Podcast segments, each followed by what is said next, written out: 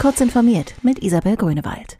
Die Fidor Bank hat eine Schwachstelle im Online-Banking beseitigt, die angemeldeten Kunden mittels einfacher U R L-Manipulation den Zugriff auf Überweisungsdaten anderer Kunden ermöglicht hat. Zuvor hatte Heise Security die Bank auf dieses Problem aufmerksam gemacht.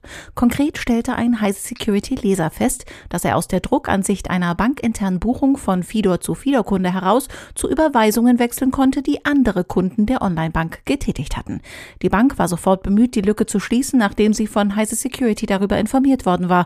Der Vorfall wurde auch direkt an den Landesdatenschutzbeauftragten gemeldet, erklärte man auf unsere Nachfrage.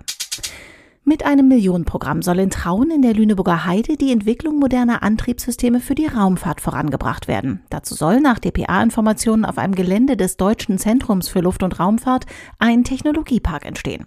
Zu dem Programm gehören ein Kompetenzzentrum für den Bau und den Transport von Kleinsatelliten sowie die Untersuchung und Entwicklung von Ionenantrieben, die Satelliten bewegen können. Der Absatz von Pkw ging im März in Europa um die Hälfte zurück. Auch in China und Indien habe sich der Pkw-Absatz gegenüber dem Vorjahr halbiert, gibt der Verband der Automobilindustrie V D A bekannt. In den U S A und Brasilien sei es deutlich zweistellig abwärts gegangen, nur in Japan sei das Minus einstellig geblieben.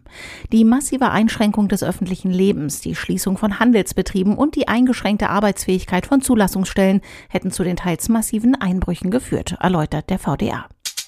Mit neuen Richtlinien im Play Store will Google für mehr Transparenz bei Abonnements innerhalb von Anwendungen sorgen. Entwickler werden dazu aufgefordert, irreführende Praktiken zu unterlassen und klar abzustecken, welche Features ohne ein Abo nicht nutzbar sind.